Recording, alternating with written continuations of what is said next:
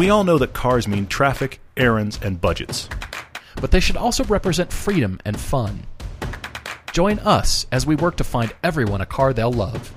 I'm Paul. I'm Todd. And this is the Everyday Driver Car Debate. I love how every car company, social media company, hardware company, has uh, totally been into self-driving cars. Uh-huh. And then this latest news comes along from Apple that they've laid off two hundred employees that were working on their self-driving car. Yeah.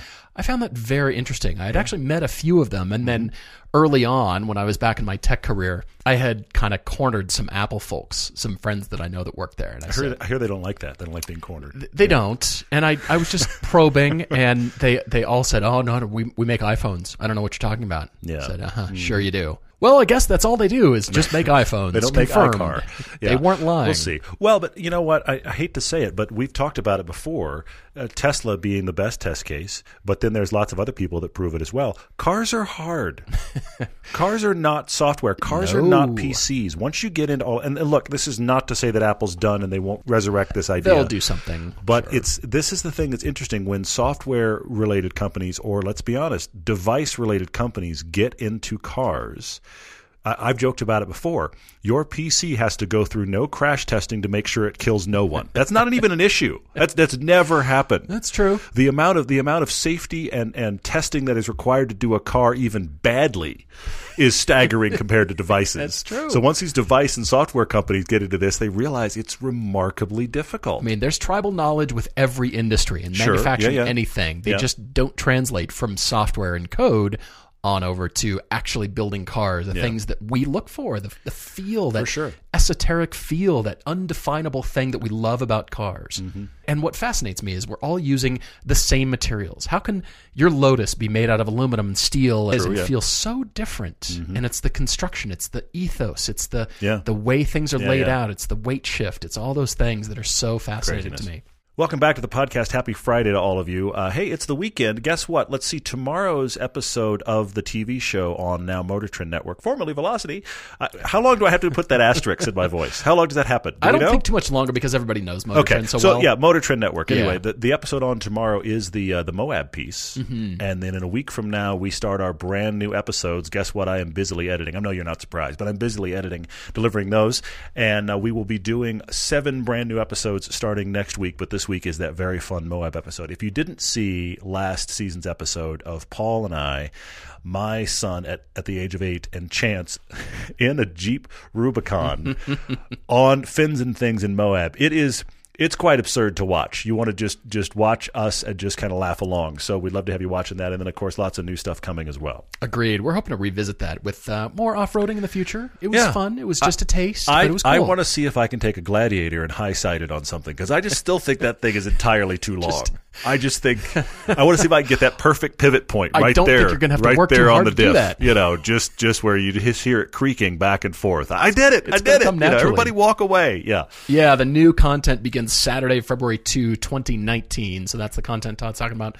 We are really thrilled to share this with you because it concludes yeah, sure. the Cayman episode, Generations of the Cayman. That's that's so episode two of, of the new stuff in the season. Of course, we here in Park City have just begun the Sundance Madness. You and I are going to actually try to go to some movies. Yeah, but it's going to be cool. The Sundance Madness has happened. I mean, you know, major construction on Main Street oh, and man. people descending in cars. And, and the thing is, for the couple of days before Sundance starts, this is first weekend of Sundance, you want to avoid the grocery store. It's, yeah, I it's like that, It's like actually. what happens if, if you're in a part of the country that gets tornadoes, or actually tornadoes don't work, that gets uh, major flooding that they see coming, or hurricanes or this kind of stuff where everyone goes to the store.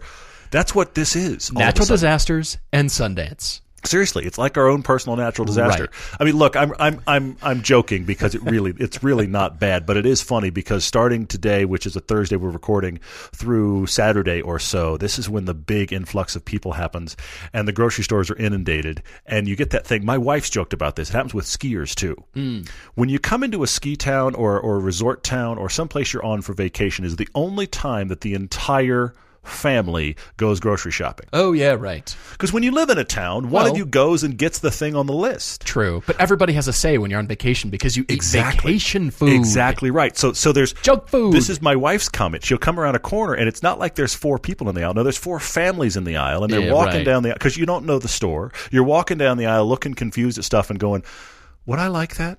Would, would, would Susie eat that? Hey, uh, Tommy, what do you want for breakfast? It's the only time the whole family goes, and the cart is overflowed with yeah, stuff right. you're never going to eat.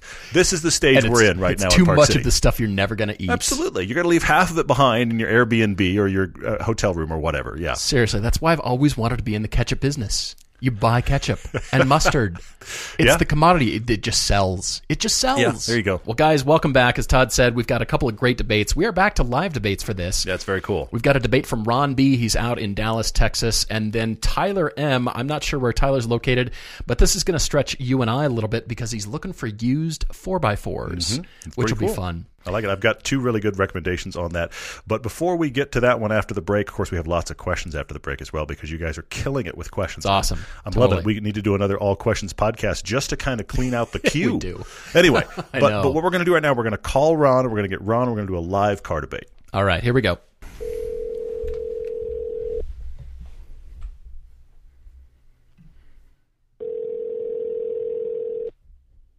Hello, Paul.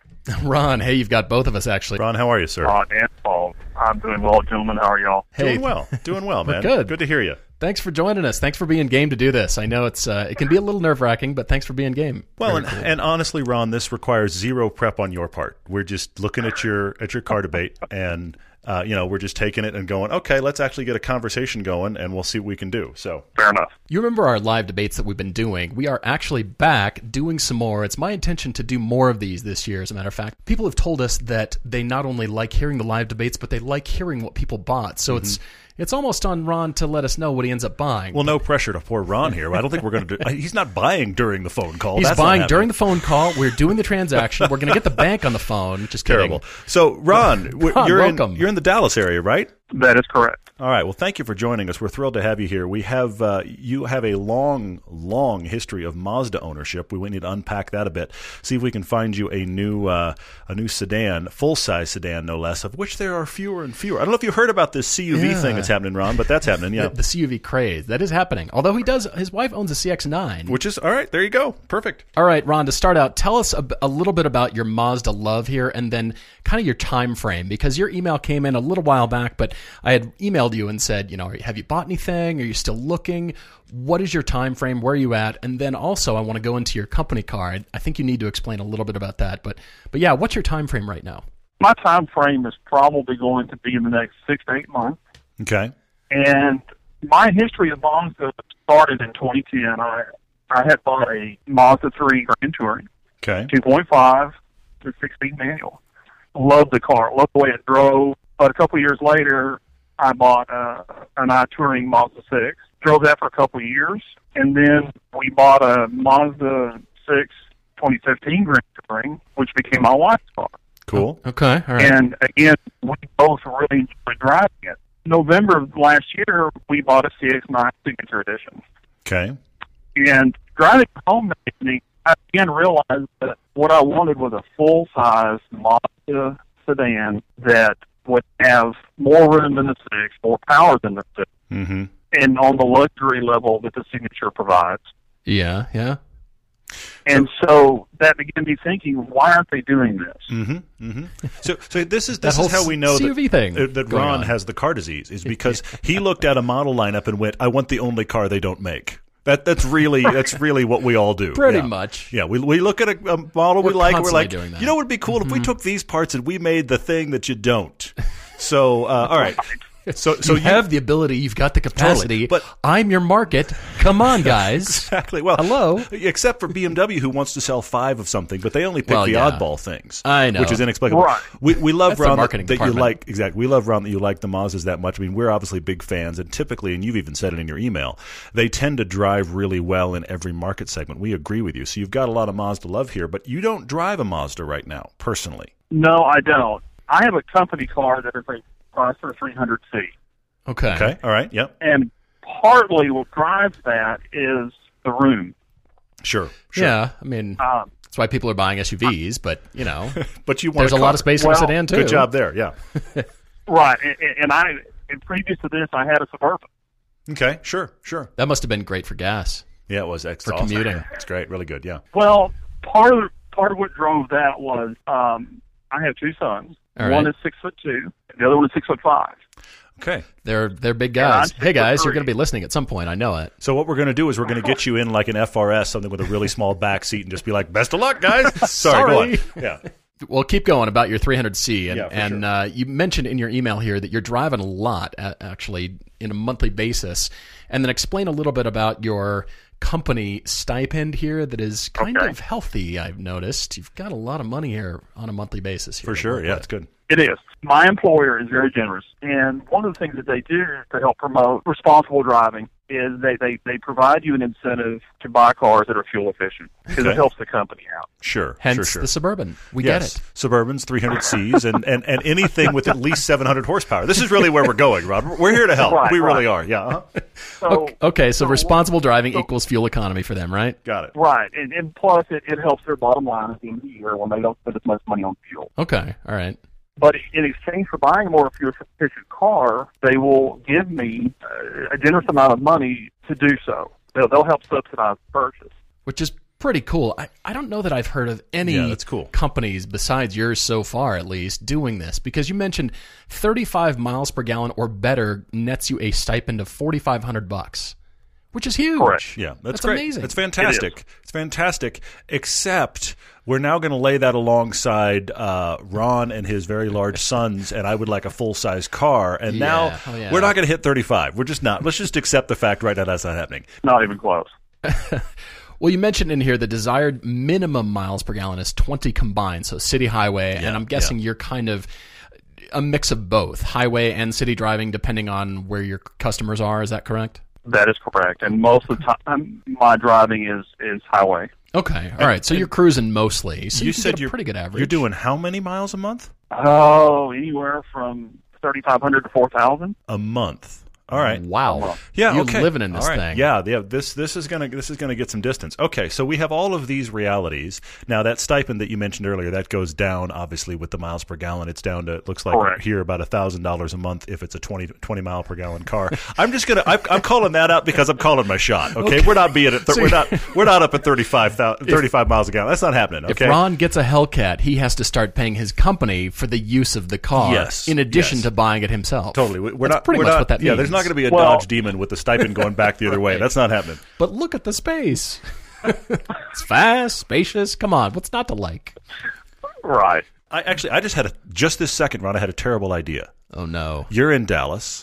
John Hennessey's yeah. in Houston. Oh, no. Can you? No, no, no. No, here's, here's my question. Oh, no. Here's my question. Does the company calculate this based on what fuel economy dot gov says is the miles per gallon? Uh-huh. Because then you get a car that normally gets twenty, take it to John Hennessey, and because it's and, John Hennessey, triple the horsepower. Say, now it's getting single digits, but not according to fuel economy dot gov. It, it does great. It does twenty. John, could you make me score? Oh, my company's helping me out. Yeah. Company, meet John. Mm-hmm. John, meet company. Terrible. No, we're not doing that either. we're, we're not doing that either. Yeah, you would for sure. So, okay. So what we what we're trying to accomplish here for Ron, and, and catch me if I'm wrong here anywhere, Ron, is essentially we need a full size sedan that right, is hopefully right. somewhat fun to drive, and actually has decent gas mileage. Now, if we were living in the Mazda world, this well, is a hard. It's kind of a hard list. If if we were living in the Mazda world, they'd have that kind of light Mazda precise feel. But we don't have right. that car. Right. And so this slightly is what we're underpowered at what, what the feeling would be. It wouldn't be the Hellcat. It'd yeah, be you're right. a the great Mazda, drive, slightly the underpowered. The Mazda would be, it's just it's just enough power. It's just enough. Like, yeah. Oh, you I want to you. pass two trucks and get around a whole bunch of traffic? No, you're not going to. Just one at a time. Pick people off one at a time. One of the cars you mentioned here that I want to talk about real quickly is you said that you uh, you'd love to have something like a Mercedes S-Class. You're currently driving a three hundred C. We're starting to get the sense of, okay, full-size, good rear-wheel drive cars. I like all of that. You also mentioned you're wondering about both the uh, the Kia Stinger and the, the Genesis G seventy. But in here and in your discussion, it's clear you need back seats with room. And I hate to say this, Ron, because I like the G seventy. The G seventy is flat out. I agree. It's just there's it's not enough room. It, yeah. The back seats. The, the front seats are great. The back seats, honestly, what we did, we were at the L A Auto Show. We got in that car recently, and we're going to put it on camera here soon, but we got in that car recently.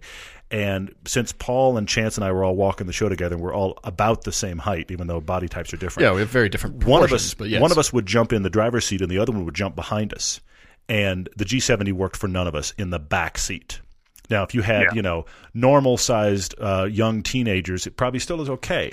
In your situation with clients in the back or your boys in the back, it's just not big enough. Now, the Kia Stinger may be, but because it actually it's is a little enough. bit bigger. It's a little yeah, bit bigger. It's big enough. But the the G seventy, I hate to say it, is out for you. It's too small. So I'm also mentioning that here just so the audience has a reference of cars that are getting too small. And honestly, this also takes out, we're t- we are talking full size. This takes out, believe it or not, that whole kind of swath of the world. We're talking three series and that's, this kind of stuff. It does. We got to be like five series equivalents and up for this discussion. Mm-hmm. Mm-hmm. Correct. Okay, Ron, question for you. In all of this, is there anything, any perception at your company or clients where if they see a particular kind of car mm-hmm. or a badge, mm-hmm. they're going to wonder, and that could actually come up in a joking way like, ah, we're... we're paying you too much money. Like, how come you're driving that flashy thing? Is is there any hint of that in your job?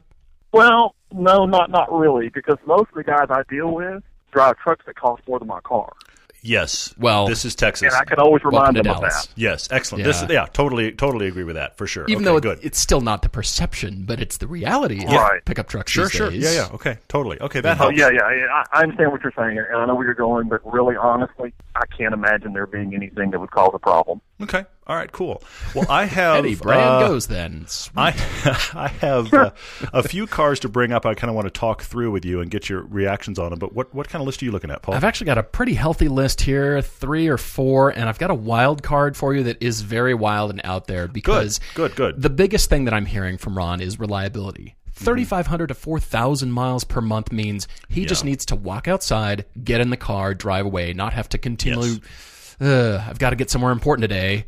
Hope my car runs. Yeah, it can't yeah, yeah. be that kind of thinking. True, He's just got to go. Well, and I'm also sure the maintenance is there, regularly speaking, yeah. but you know, you just need reliability. We also can't be in a situation where this has to get service right this minute every other month. I mean, that's also a problem. Yeah. I mean, we can't have major, Which major downtime. Means my either. wild card is just that. It's it's more of a pipe dream than anything, but okay, I do want good. to tell you about it. Does it have a Porsche badge? No, as a matter oh, of fact, wow. that's why I asked. It I, doesn't. I'm, I'm, I'm shocked. Okay. I, I've been searching for these cars. And by the way, we haven't said yet, Ron, your budget is still about forty thousand dollars. Is that correct? That's correct. Okay. okay. All right. Good. We're going to blow that up. Of course you are. No, no, uh, no one's Oh, yeah. Surprised. Yeah. The, the fall bump. Yeah, for well, sure. Well, I, I started with the, the high end of things at forty-eight thousand nine hundred eighty-eight dollars, uh-huh. twenty sixteen Cadillac C T S V. Okay. thirty-six thousand miles. But I thought that might be a little high.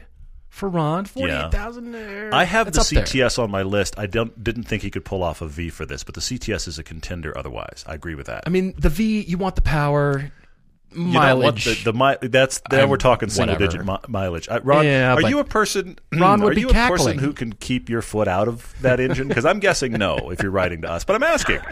uh, I can when I need to. Oh, okay. Well... Cruise control is your friend. I will say, I commuted in the Hellcat Charger when we had it, and One was shocked. Day. One I was day. shocked. No, no, but no, I'm not. I'm not. This isn't a gas mileage discussion. It's a okay. discussion of how much power you have to use. Oh, we yes. have a crazy powerful car like that, and that C T S-V is six hundred fifty horsepower and torque. It's the Z oh six motor mm-hmm. in a right. sedan, inexplicably, but there it is. And John Hennessy could make it to a thousand. I'm just saying, you're close to Houston, anyway. But um, but seriously, I use that Hellcat. John Hennessy, I round up. That's the shirt for John. Right Rounding there. up to a thousand. That's what actually. That, the shirt is. Anyway, no, but the, the Hellcat, actually, I could use ten percent of throttle doing my commute over a mountain pass. So you can do this. Bonkers. Nobody really wants to because, let's be honest, that's not fun. But uh, that is possible. I like the Caddy C T S quite a bit. Uh, the only question there, Ron, for me, for you, is uh, now C T S-V would be just more fun. But have you yeah. been in one? Do you like the styling, and have you been in a C T S? My mom had a C T S, but it was not the V, obviously. Um, Outward visibility is a bit of an issue. Did she have the current model, the one that we're just coming out of, or did she have the one prior? She had the one prior. Well, it did improve. That was an entirely different platform, It actually. did improve, okay. but... Uh, and, and, and this is the Opel-based car, correct? Yeah. This is the this is the the one we're just finishing that currently is available. You could still get that's the one you looked up, right, Paul? Okay. Yeah, this is a twenty sixteen. So okay. yeah, yeah, yeah, yeah. yeah. Okay. So the the visibility is all right. It's still a big car. Mm-hmm. The other reason I bring it up is because the um, the Q system is a love or hate it thing, and most people don't like it. But otherwise, oh, yes. it's actually a pretty nice interior. I I think you know, I think that is a, a real contender, though. I, I like the C T S V option. It's just a little above the budget. Just stare at your phone. Okay. Problem solved. Like everybody else, just look at your phone. Don't stare at your – we will. We should never recommend staring at the phone. Anyway. Just kidding. Yeah. Okay, so I backed off on the budget a little bit from forty-eight thousand dollars. Dropped it to forty-three, actually. We're still not below forty for poor Ron, but keep going. The other day, you mentioned the Lexus G S F. Yes. And I found one, a twenty sixteen, with thirteen thousand miles. This mm-hmm. thing is still in the wrapper. Mm-hmm. forty-three nine. I'll bet you they'd let it have it for forty-three flat. Here's the thing. You're, you're unfortunately, you and I are aligning on this, and you're blowing up my spot because I have the Lexus G S on here twice. Oh, you do? One is, and this is honestly, Ron, I think you need to take a serious look at this car. The Lexus G S is bigger than you even think. It is a very large car, and and, I, and, yeah. in, and in this John situation, Hennessy, bigger in this, than you think. In this situation, who do I'm going to keep working on this. Who do we get podcast. That much mileage? He, he needs to be co- contacting us. His marketing department no can kidding. Reach the show at anyway. No, um, but it's it's a genuinely very large car. There's a lot of space in it. We know because it's a Lexus, it's just going to run. The mm-hmm, other thing mm-hmm. that is great about Lexus in your situation is Lexus, this is the entire reason my mother-in-law has bought only these cars for twenty years, because Lexus is great about loaner cars. So if you were ever to have an issue, you just keep driving because they've got a loaner car, which is helpful. That's not the reason to buy, but it's nice in your situation. Um, I but, bought your but car because you have such no, great here, loaner programs. The the my that's my, that's my mother-in-law right there in a sentence. uh, anyway, but the Lexus G S, there's the three fifty F Sport, which we like mm-hmm. that setup in the I S. But the three fifty F Sport is their rear-wheel drive six-cylinder that gets over right. twenty miles to the gallon combined. You really want the G S F, which is the big V eight and the rear-wheel drive. That'd be, that'd be more fun. Let's be honest. It just is more fun. But, of course, that's going to bring you down to like nineteen or twenty. So it depends on how you want to how you want to chase that. If I you think can keep if, his foot out of it. Yes. Sure. It, your commute commute miles are going to help you with that miles per gallon, mm-hmm, obviously. Mm-hmm. The G S F with the V eight, I think, is in my top two cars for you. Is okay. it? The the three fifty F Sport, I think, is viable if you really want to be concerned. I, here's here's my thinking. Ron, you should drive both. To see, I mean, we know what Paul and I would pick, but to see, would you rather the V eight? Because if the if the three fifty F Sport feels good enough for you, then you get a little bit of, of cost break because they're they're yeah, cheaper sure. used, and of course you'll get a benefit on mileage. I think you're going to want the G S F with the V eight, but at least drive both to get a sense. I think that G S would just run, have the space, and be so reliable you're not even going to think about it. It's one of my top two, honestly. Mm. Okay. By the way, Ron, in all of this, do you yeah. have any uh, preconceived notions or any biases towards any car manufacturers? Because we're jumping in assuming that you're open to most, but there are many people that write to mm-hmm. us and say, you know what, no Fords, no G Ms, or they say only American cars, or you know what I mean? They There's just they have people their with the list where, where they should give us the list of the cars they will drive because the ones they won't is so yes. long. We're going, what's left? I anyway, have yeah. failed to ask you this question, and I'm curious to know where you stand. Are you kind of open to anything or not so? Well, I, mostly I would be open to anything except for that I do really have to factor in maintenance costs and the mm-hmm. frequency that that would happen at the mileage that I drive. Sure. So, okay. so obviously the more inherently reliable a car is, the more I'm going to lean that direction. Okay, okay. but you, right. it sounds like you're open to trying things, right? Absolutely. Okay, great. great. All right. Uh, well, then I'm going to get to two cars that are real. Now that you've said that, watch Paul go. More on the real side of things. More on the real side of the equation. First of all is a twenty seventeen Volvo S ninety. I wondered if you'd go there. The T six inscription, yeah. actually all-wheel drive with twenty thousand miles, is right at forty. It's thirty-nine nine.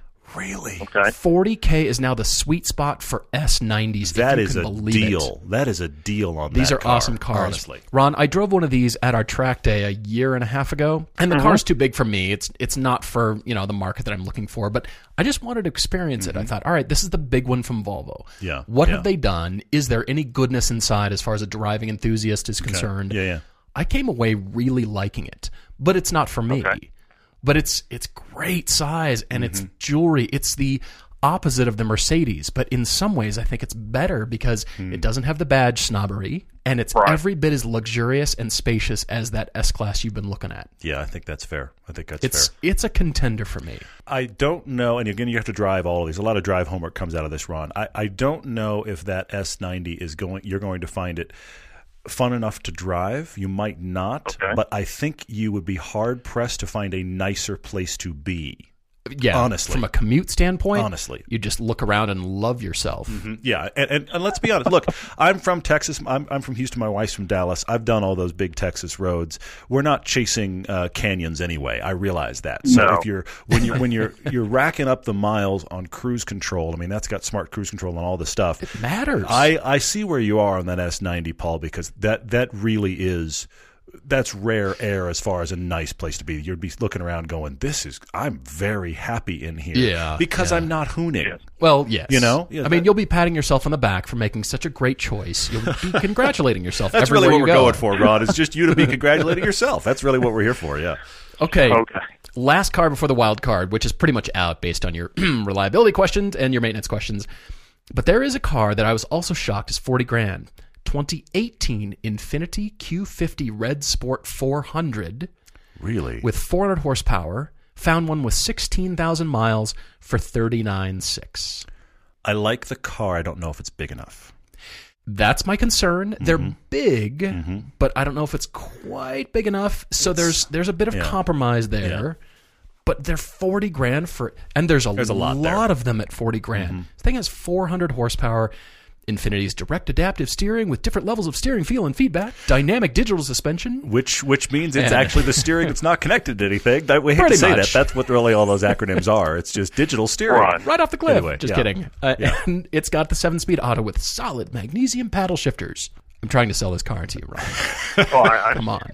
Yeah. Okay. It might not be big enough, but it's, impressed that Infiniti did this because they're essentially taking the G T R mindset and looking at their sedans, the Q fifty. Yeah. Yeah. And it was executed in this Red Sport four hundred. The, the Q fifty, body. even without steering feel of, you know, you're driving an Airbus and it's not actually connected to anything.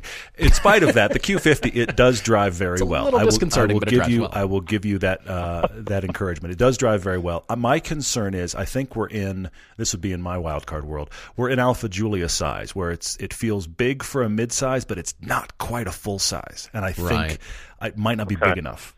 Uh, but I like the idea quite a bit. I think it's cool. I mean, it's it's questionable. It's something to look at, and the reason I gravitated towards these is because it's like Mazda would do a hot rod. Kind yeah. of. It has that, yeah. you know. Of course, it's Japanese. It has a similar feel to what we like about Mazdas, and it's got a lot of power. Mm-hmm.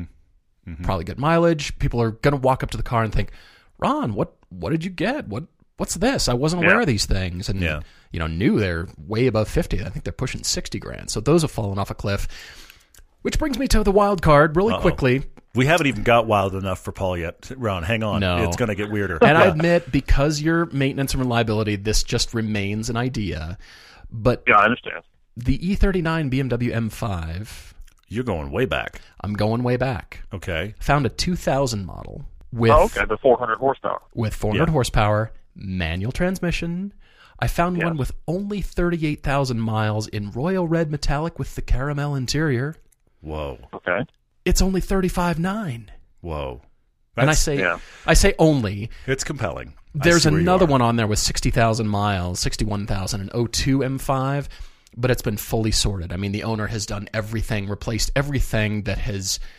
has a hint of failing in the future. Mm-hmm. They've replaced it, so higher mileage, but it's been fully sorted. Yeah, you know, yeah, yeah, a- yeah. anything from yeah brake boosters to whatever that is. So the money has been dumped into it, sure, despite the high sure, mileage, sure. Yeah, higher, higher, but yeah. sixty thousand miles in a fully sorted M five f- for the same price. They're both under forty. Interesting, interesting. It's something to think about, but again, maybe you pay five grand less. Maybe you pay thirty-five. All that money is going to be going right back into the car for maintenance. Yeah, I mean, you're you're you're yeah. in the older enthusiast icon world. I, you know, this is striking me right now. I would almost, if it was my money, I would almost buy that older E thirty-nine non naturally aspirated four hundred horsepower M five over the newer ones where mm-hmm. they got crazy and the engines got nuts, yeah. and now they don't. They, they decided they don't want to work. You know what I mean? Or oh yeah, well, they, you need a new engine because it was F one derived. We just got to exactly. pull a whole new engine in. Which they're cheap. They're twenty five thousand dollars. They're by insane. The the, there's a reason for that. Cheap F one engines. Yeah. Anyway, cheap F one engines. There's there's that's a band name. Anyway, so I, I see where you are, but of course, obviously at this point, Ron, we're going into more. I hate to say it, more of an enthusiast car and less of a work. Day car. Very much so. Yeah. But okay. just something to think about, because you said in your email here that you love ninety-three Porsche R S Americas. Yeah. When I was a kid, yes. You mean okay. you, you've stopped loving them? That something I would have loved to have had. Don't tell me you've stopped loving them. No, I, I haven't stopped loving them. I'm, I'm talking about driving to work every day. Uh, that, yeah. So so essentially, Rod, where I'm going to go is you should get a Lotus Elise and we'll be done. Thanks for calling. No, no, seriously. Okay, well, obviously. In red? Exactly. Well, yeah, yeah, at least pick a, a color for sure. No, I, I want to give you my top three, Ron. And I've already talked about a couple of them, but I want to revisit them real quick. Uh, I do like that Caddy C T S. I think that's interesting. Uh, there's a car in here that I think is wild card for me, but I don't think it's good enough, and that is a Buick LaCrosse. It's interesting in size, and you could get a deal on a new one. Mm. I don't think it's going to be enthusiast enough. No, and I don't Are think... Are you serious? I, yeah, I'm I'm not feeling the Buick LaCrosse thing. Yeah, I think I, I was I was just trying to look at what are the things that check the boxes, and it was like, well, G M got close, but of course I have to do the obvious obvious play. Okay, everybody's shocked I haven't mentioned it yet, and I am serious now, Ron. Chevy okay. S S. There it is. Chevy S S all day long for forty okay. grand. Look, that car is more fun in the manual. And in your situation, I don't care. Get your because the six speeds are cheaper. Get yourself a Actually six are, speed yeah. used with the with the magnetic ride control. If you find yourself okay. on an outside of Austin, uh, outside of Austin, Texas, fun back road, you just dial that suspension up and have. Uh, you're late for the lunch meeting. Nobody knows why. Ron's on a back road. That's what's just happened. This okay. is the hold my beer car. It, it, I got to show you what it can do. The hang, Chevy hang S S on. Is fantastic to drive. Yeah. Go ahead and just get the automatic in your situation. It's a Chevy. It's just going to run. Now, I did look it up. Miles per gallon on that is coming in at about eighteen. eighteen, nineteen. Okay. Keep your foot out of it and try. But anyway, but but no, th- those cars are out there. They're cheap. They run. Uh, you can get them used, get the magnetic ride control, get the automatic, and just mm. be fine with it. That is, uh, no one is surprised I brought that car, but honestly, Ron, it's a good car with good space. I think you would thoroughly enjoy it. I'm leaning you more toward the enthusiast world right now. Let me put it to you this way. Sure. The, the S ninety that Paul recommended is the is the really nice uh, commuter car st- side of this equation, even though I think it'd still be decent to drive. The S S yes. is more enthusiast back road, but they're both p- great for what you're needing mm-hmm. as far as just that. Saw through the miles and run and those kind of things. So Chevy S S is on my short list for you. The Kia Stinger you need to drive. Agreed. And Agreed. The Lexus G S, hopefully the F for you, but maybe the three fifty F Sport. I think one okay. of those cars is your car, honestly. Mm-hmm. Like this. Well, I appreciate the input. Okay, so we've blasted you with car choices here. I, I know it's going to take some time to digest, and you may have to go back and re-listen to the podcast, but where are you leaning? I'm just curious, your initial thoughts. What what strikes you initially? I would have to say probably the Lexus G S. Okay. One of the variations on that. Okay. Yeah, we like um, that car. You know, also, I wanted to ask you about the, the T eighty. How much of an influence do you think that, what's his name, Albert Bierman, who came over from M? Mm-hmm. At B M W, do you think his influence has been on that car? I do think it brings influence. There's B M W engineers being poached left and right because people know, car companies know that they do bring this influence, and one of the primary things on their minds is that driving feel and the driving connectedness. So right. I do think that's going to matter, and there will be choices. You know, you can probably be in the engineering meetings. There's choices that lean one way to think that component is a little bit more expensive, but it gives this better feeling, which mm-hmm. we can market differently and kind of put it in a different category. It's what Todd was talking about, the difference between the Chevy S S and the Volvo. You mm-hmm. know, the Chevy S S is, you know, a muscle car, but it's got a great ride. And, yeah. you know, the Volvo is going to be great, but it's a cocoon. Yeah, yeah. Right. It's that kind of thinking. I I do like that. The the G eighty is definitely worth the drive. Mm-hmm. While you're while you're driving stuff, there's no reason not to. I okay. agree with that. Yeah. Sounds good. Yeah, yeah. That's, that's some good driving homework. I mean, there's some random choices on here that we've given you, obviously, but... You know, if it strikes you, you know, you've got a fun Saturday with your boys and head out. Go. And there you go. You know, they're your testers right there because you can just say, hey, guys, I need you to pretend you're my clients. Anything else that we've discussed here that uh, that strikes you, or you just think, no, I, I must run away from that? Because we get it wrong, too. Yeah. Mm-hmm. You know, obviously the uh, the two thousand M five would be a great car, but I would wind up miling that thing out within the first eighteen sure. months. Sure. Yeah, yeah. yeah. And yeah, yeah. so it, you would hate to take a car like that and do that. Yeah, especially I see if that. You found one that somebody had not driven a lot initially and then turn around and just, just wear it out, and, and I wouldn't want to do that. You didn't do miles, well. But let me catch up. There you go. Exactly. Yeah. Let me fix that for you. Yeah, let me catch up. Okay, cool.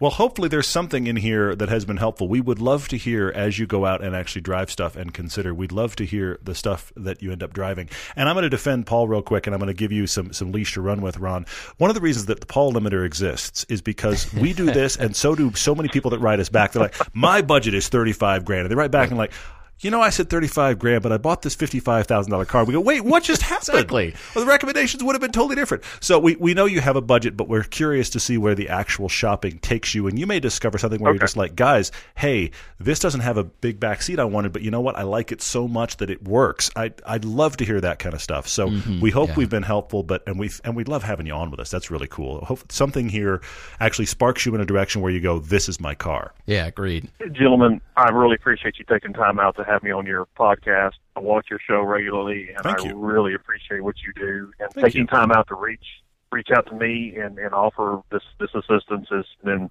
uh, really flattering, so I, I appreciate it. Well, we're thrilled to have you on. Thank you for listening. Thanks Absolutely. for watching, and uh, yeah, thanks for joining us. Hey, guys, if you've got All your right. own debate like Ron here, please write to us, everyday driver T V at gmail dot com. You can find us on the website. So the contact button, upper right corner under the About tab, you can click there on it that. Is. It's always been That's there. exactly what Ron did, and uh, you know, it might be eligible. I just, I liked your story, Ron. I liked that you were a large sedan. You had a specific purpose. You have this budget to work with.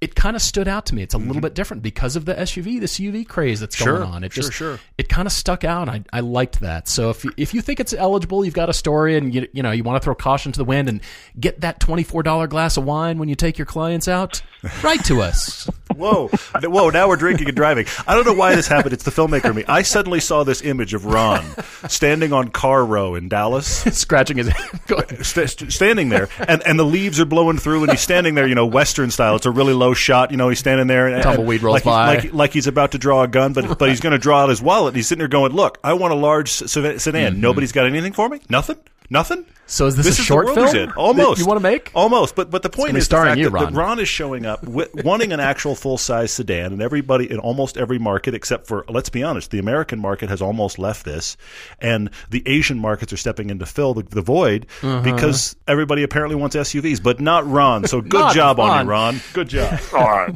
We don't have any sedans, but sir, may I steer you towards a nice Yukon right this way? It's huge and gets terrible mileage. Oh, man. Step anyway. right over here. Thanks again, Ron. Uh, clearly, this This could happen for the next four hours. We will let you return to your life and family, and uh, thanks for joining us. Appreciate it, Ron. Thank thanks you so much, gentlemen. Right, that was Eric. cool. Yeah, it's great. I, I love the doing these car debates. It's, it's fun. It's fun to do it. I hope we can continue to do them kind of regularly. I, I know well, this sounds yes, weird, but yes. the main reason they stopped is twofold. One, Uh, my brain was elsewhere because of the Corvette film, and it was like, I can't add another brain to this discussion. That was part it's, of it. The other part of it was we had no phone.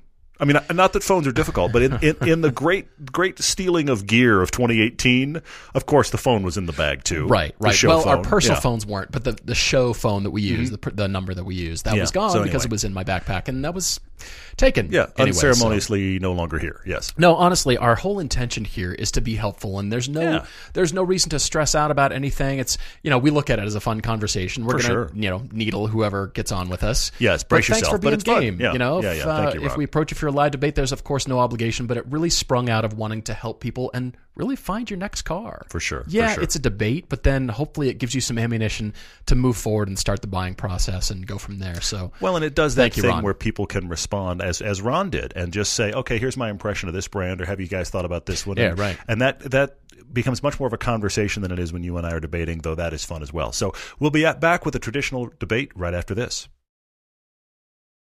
As you gear up for the biggest game of the season, Podcast One Sportsnet is teaming up with the Underdog Network to be your one-stop shop for all things football. Tune in to the Underdog Sports N F L Show to analyze the best plays of the postseason, or the Underdog Sports Fantasy Hour to create the perfect lineup before the best teams in the league duke it out in Atlanta on February third. Check out all the wonderful shows on the Underdog Network every week on Podcast One Sportsnet or wherever you get your favorite podcasts. Here we go. We've got Tyler, who's written to us a question that some people have, but we don't really touch on this a lot. Yeah. And that's yeah. off-roading. It's the four by four thing. Well, but it's not but it's not hardcore like I'm going to go to Moab every weekend. It's no, I no. need to go to the trailhead. I need to go down this dirt road with my it's, gear because I camping. like to get into the it's forest. It's that kind of access. four by four. Yeah. Not four by four for the sake of four by four, which is a whole other different animal. Welcome to the Moab piece. Yeah. Exactly. All right. So Tyler currently has a manual transmission twenty eleven Volkswagen Golf. Mm-hmm. It's the two-door, two and a half liter. He wants to keep it, but he needs something with more cargo space for twelve thousand dollars. Yep, yep. And he's looking at a true four by four, not something that's all-wheel drive and, you know, a fire road is like at the upper edge of its abilities. Sure, sure, sure. He yeah. wants true four-wheel drive, as you said, you know, tr- you know, some off-roading. Mm-hmm. It might not be the full Moab Thins and Things experience, but it might be trailhead access. It it's might destination be, stuff, you know, is what car it is. camping yeah. where you yeah. can... I've always thought you should just, you know, have some donkeys and you load it up with the grill and the cooler full of steaks and, you know, and you just hike into the backcountry. And the donkeys grumble the entire time. Yeah. Why with, do these people break so much? With the huge tent, yeah. all the stuff. Yeah. But yeah, you know, I like car camping too, so I, I get it. And he's been looking at four runners, pre- pretty much Toyota anything right mm-hmm. now, yeah. Tacomas and four runners, third-generation four runners or first-generation Tacomas because they're reliable, mm-hmm. they run, they're yeah. made for this kind of thing. Absolutely, yeah. But he's saying, what other used options are out there? Because this Toyota brand price tag, and by that, Tyler, I think you mean the value that they hang on to. Because they do. They do. Inherently, yeah. people want the Toyotas. They especially mm-hmm. want the mm-hmm. Land Cruisers. Yeah. And even the Lexus, like that G X Lexus. I mean, those are kind of the alt. Yeah. They use Toyota they parts, but people are discovering those, I think, more and more because it's the Lexus version of it mm-hmm. and not yeah. the Toyota nameplate. Land Cruisers, four runners, Tacomas, all of those, the floor of how they depreciate seems to be a lot higher than all of their competitors. And that's what he's talking about. Yeah, which is amazing. So they, they do run really well. And look, and I'm going to go ahead and say right now, Tyler, nothing wrong with those choices. No, I, Not at is, all. If this is find, just you know, me coming like. and bringing you. I have two. I have three actually. I have three alts for you, and I, I like them. I have different amounts of like for each of them, but I have three complete alts for you. Just to have something else to look for. Mm, good. I've got a few as here as well. I, I'm starting out in Wranglerville because okay, sure. naturally, what do you sure. gravitate towards in this arena for what you're yeah, looking yeah, for? Yeah. Twelve thousand dollars is going to get you a decent Wrangler. Yeah, well, for sure, well. You could probably find the four-door if you want, but I would just say straight-up Wrangler, mm-hmm. it almost doesn't matter the year. It, sure, yeah. It just matters, you know, I want the Wrangler. I want the off-road capability. Yeah, that's yeah, what yeah. they're designed for. I mean, this is the sweet spot of the market. They they do hold on to their value, I think, when new, but, you know, the even the nineties Wranglers. Just keep going back. Yeah. Easy to find those for twelve K. Well, and it doesn't have to be it doesn't have to be his everyday car either. It's not the car that's going to always get driven. If you're if you're keeping that Golf, yeah, because you got the Golf, then the Wrangler is all good. I mean, yeah. if you do the uh, the nineties ones, you can still get that really cool uh, four liter six cylinder, which is a great engine. That's the bulletproof. That's yeah, the holy that grail. Too. So that's I like the Wrangler six. Option. I really do. Keep going. Yeah. All right. So then I found you in Toyota Land. I went back, way back, okay. to nineteen eighty-six. Wait, what? Actually, nineteen eighty-seven. Sorry, I take that back. Found you a Land Cruiser. That is the okay. F J sixty Land yeah, Cruiser yeah, yeah. for six K. Oh, okay. Now, she's got some frame rust. I found it. Oh, no. But she's a project truck, okay? A pro- he didn't say I want a project. He said I want an off-roader. Well, yes. It's got one hundred twenty-seven thousand miles. It's a project truck. Four-speed manual. Oh, man. And it has new tires and a lot of new stuff, like a new starter, mm-hmm. new air conditioner. Needs a new frame, but that's okay. It's got some frame rust. That's, that's terribly funny. The ad says if you get that, you know, sorted out, you take care of that, suddenly you've got a twenty thousand dollars cool Land Cruiser.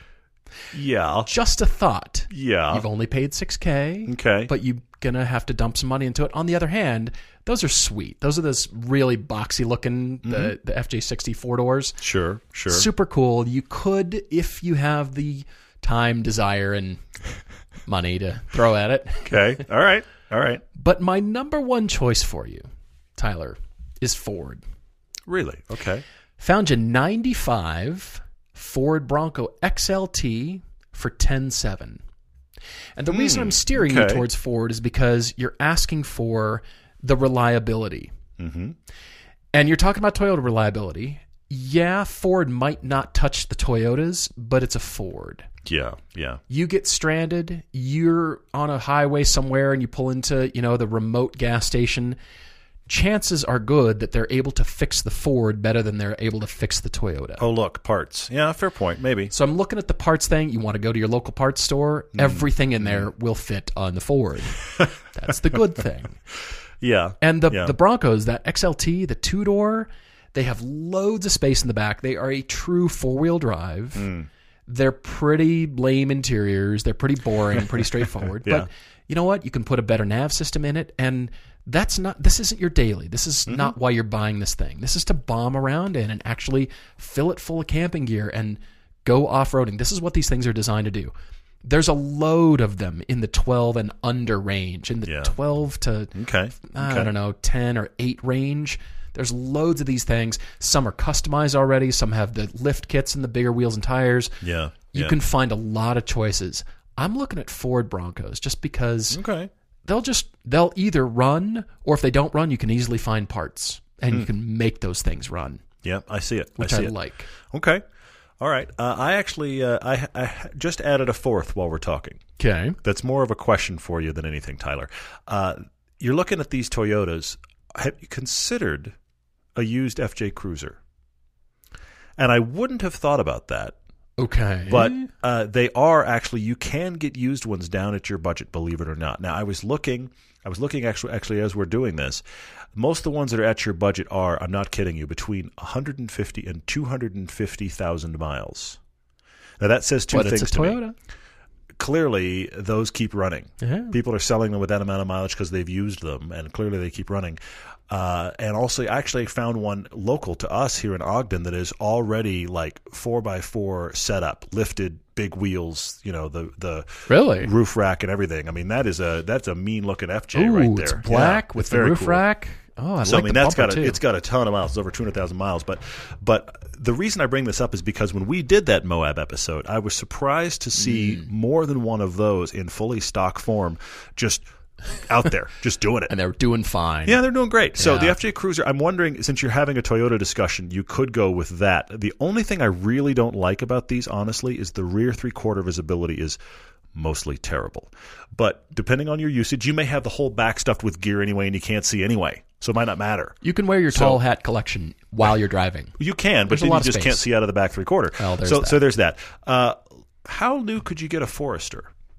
That's that's the most non-off-road as an option. I was trying to think about what's the one that gets us closest to not really an off-road car, and I think the Forester may be an option here. Mm. That's kind of in like gray area territory. That and the F J for me are like this almost wild cards because I'm not sure. I have two that I love for you, though, Tyler. Okay, all right.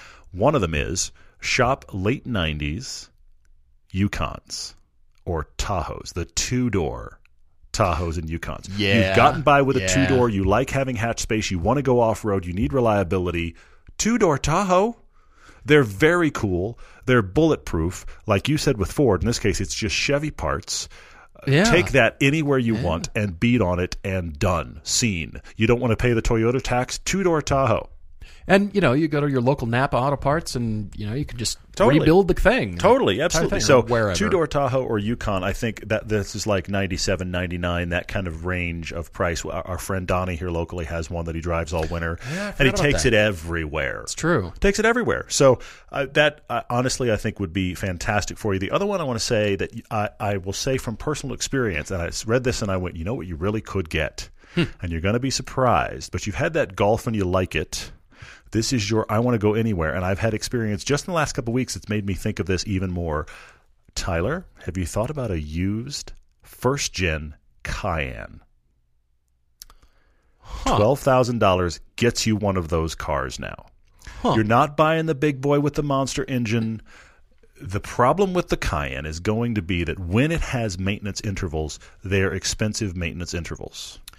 Yeah. That's going to yeah. be at the f- big forty thousand mark. So if you find one that somebody's selling for, you know, this one has seventy-five thousand miles on it. Guess what? It needs that service. Hey, I'm selling mine for one hundred thirty thousand miles. Guess what? It needs that service. That, that's why that's happened. But here's the thing. If you hmm. don't buy the big expensive engine versions, they are A, cheap, and B, they just run.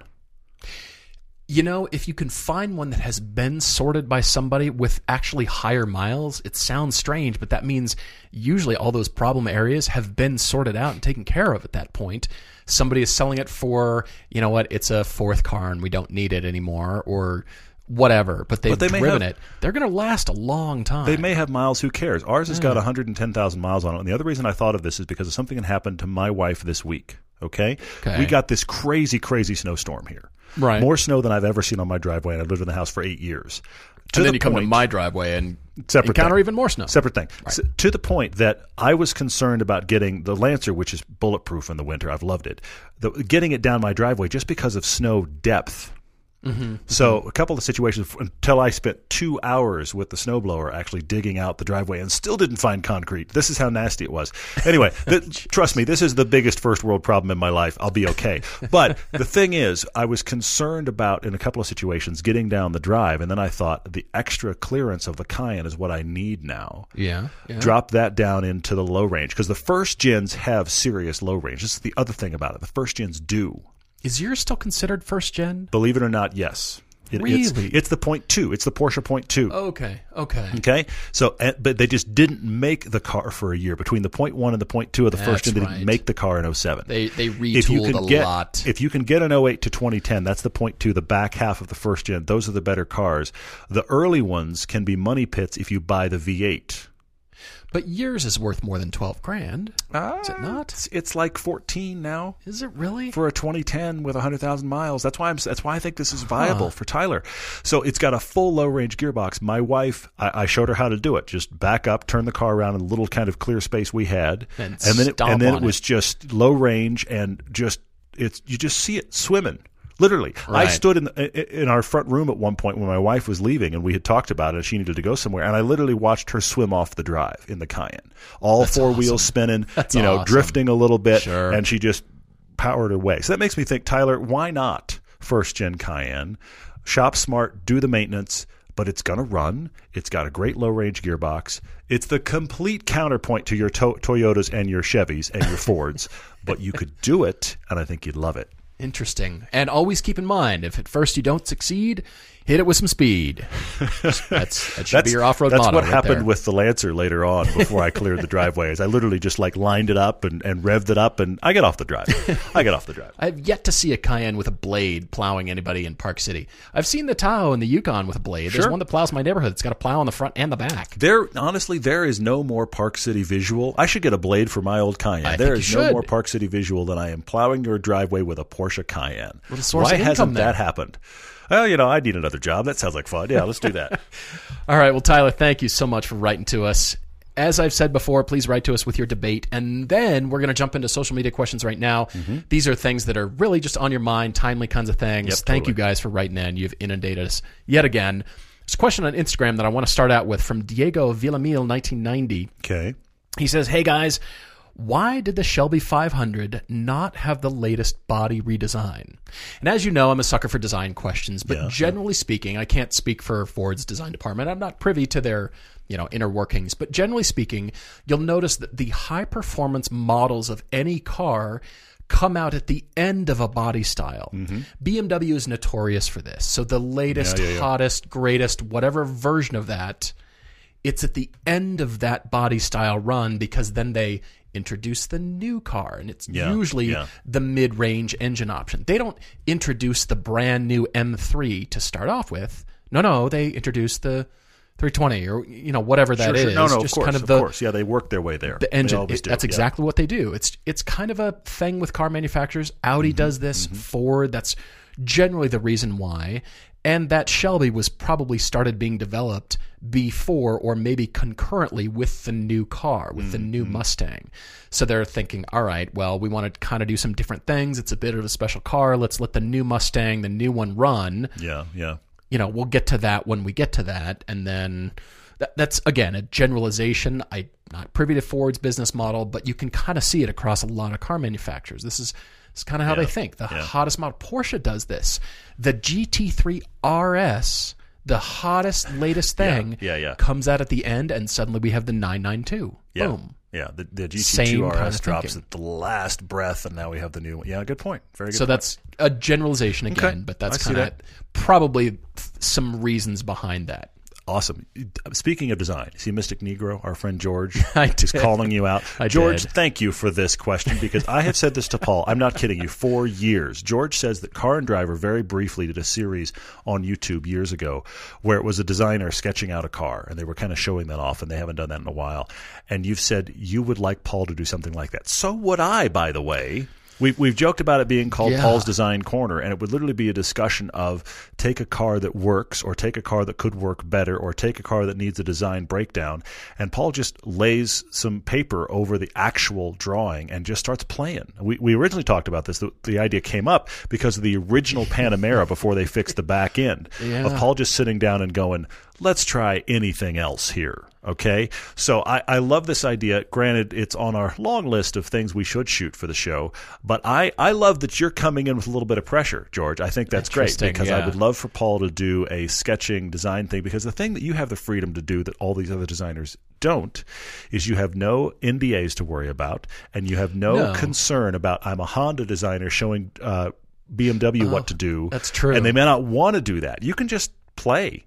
I've always told you that if I were to work at a car company or a yeah, studio, yeah. wherever, you and I couldn't do what we do. No, not, not at all. Because, not at all. you know, everybody would say, oh, well, the reason you like Honda so much is because you work for Honda. Totally. I can see right through you. Or Honda saying, you can't be out there publicly driving who else's exactly. car. We're just, we just picked Honda, by the way. Any, any car any manufacturer car, would say yeah. that. You would have major restrictions into what you'd be allowed to do, which is why I like this sketching idea of taking other people's designs and going, let's do something different. Yeah, you're right. All right, George, I like the pressure. It came from that Panamera, and I always told Todd mm-hmm. it should have a Cayman back end the on the first Panamera. Gen Cayman, little duck tail feel would it have been really then, cool on that car. You know, kick up a little bit. Yeah. Guess what they did for the second generation? They didn't more. hear me, but, you know, I was talking about it for a long time.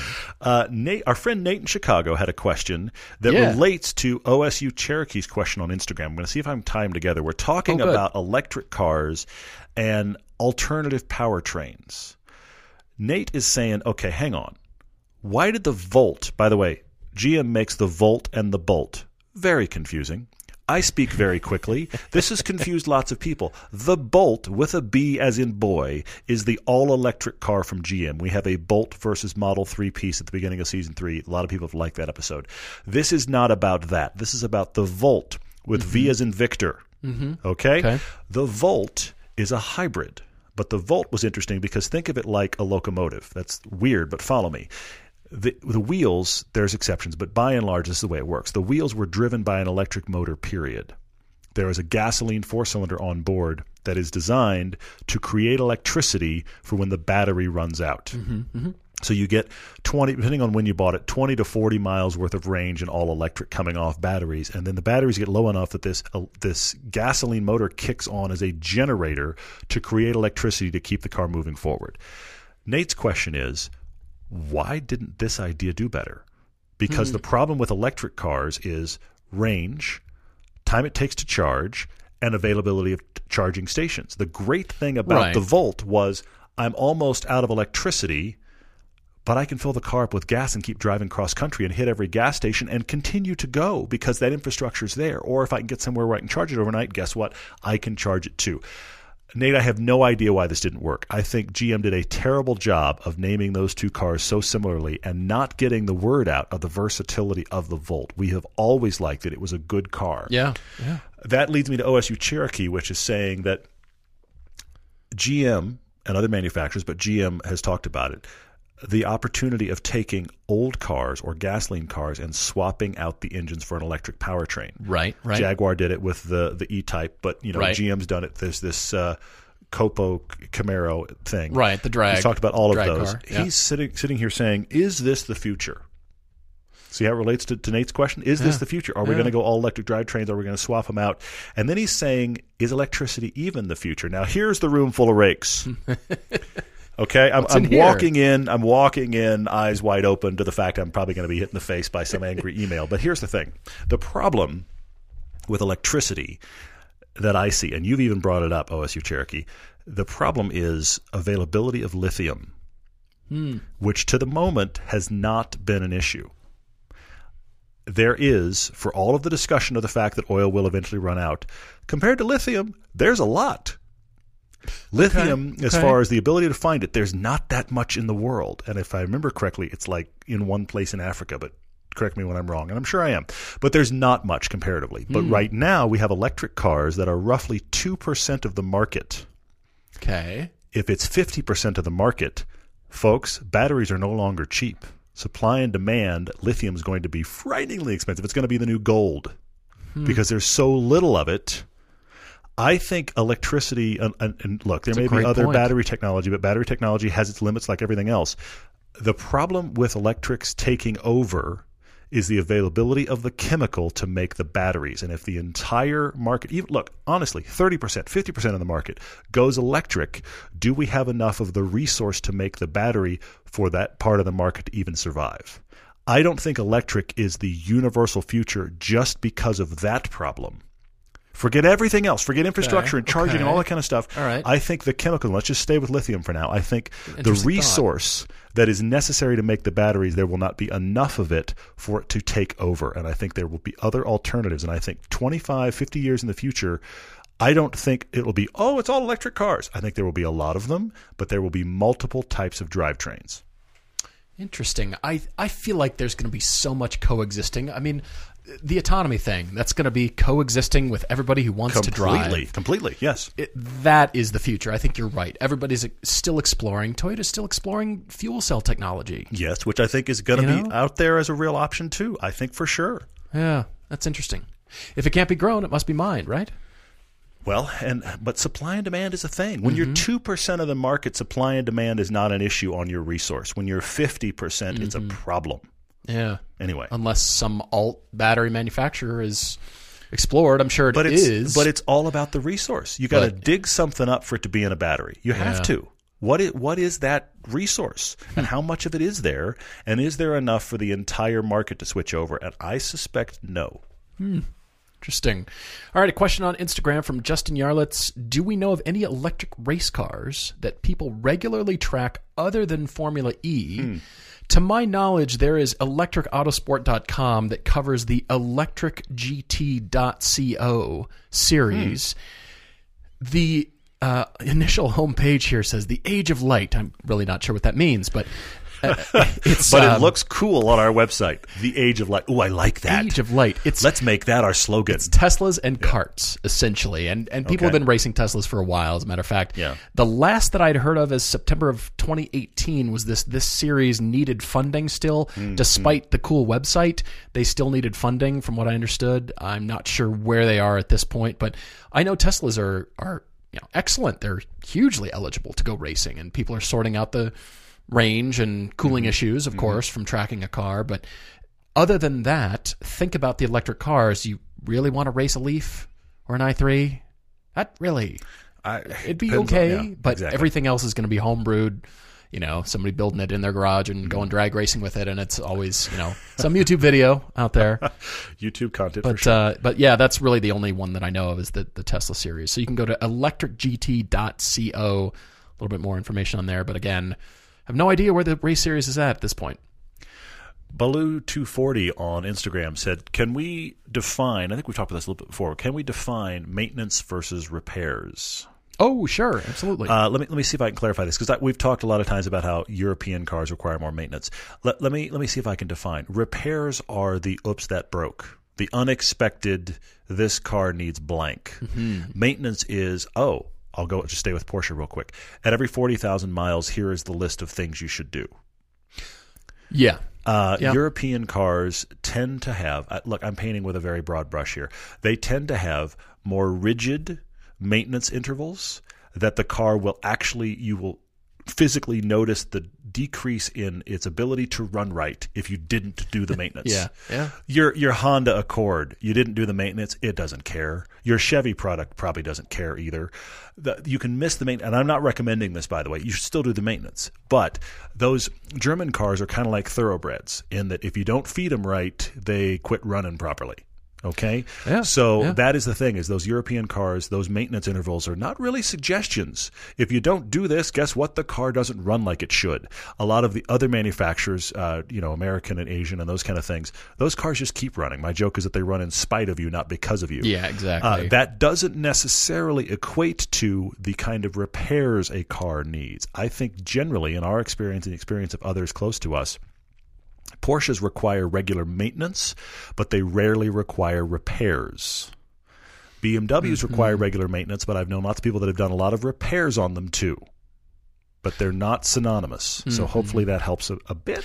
Yeah, the the maintenance is, of course, oil changes, but maintenance is if somebody were to say, well, why did you spend money replacing that part when it ran fine? Your car's fine. Mm. And say you have an older B M W and you know there's a history of this particular part is known to wear out at this mileage. It's known that these will fail. And you go ahead and spend the money to do that before mm. it does. Mm. Yeah, yeah, yeah. Somebody will question you, your wife, your you know, your husband, your whoever that is. Yeah, and they'll yeah, say, yeah. well, it was running fine. Why, why would you spend money on something yeah. that isn't broken?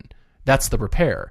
The maintenance is I replaced I it before it. Yeah. the disaster occurred. Yep, I see That's that. Where they can be more expensive. And, you know, when you're into the older German cars, things like that, and, mm-hmm. you know, you're deep into the forums and people say, well, this is the thing you got to watch out for. Go ahead and replace this regardless yeah, yeah. of your mileage, you know, regardless of time, which is the other thing that, mm-hmm. you know, all these companies do. It's not just mileage based. It's also time based. If a car True. sits, you know, over time, you know, tires, you know, yeah, yeah, rubber yeah. components, all mm-hmm. that kind of stuff. Totally. It needs lubrication. So drive your cars. That's the best way to keep them running is drive them. Yep. They like to be driven.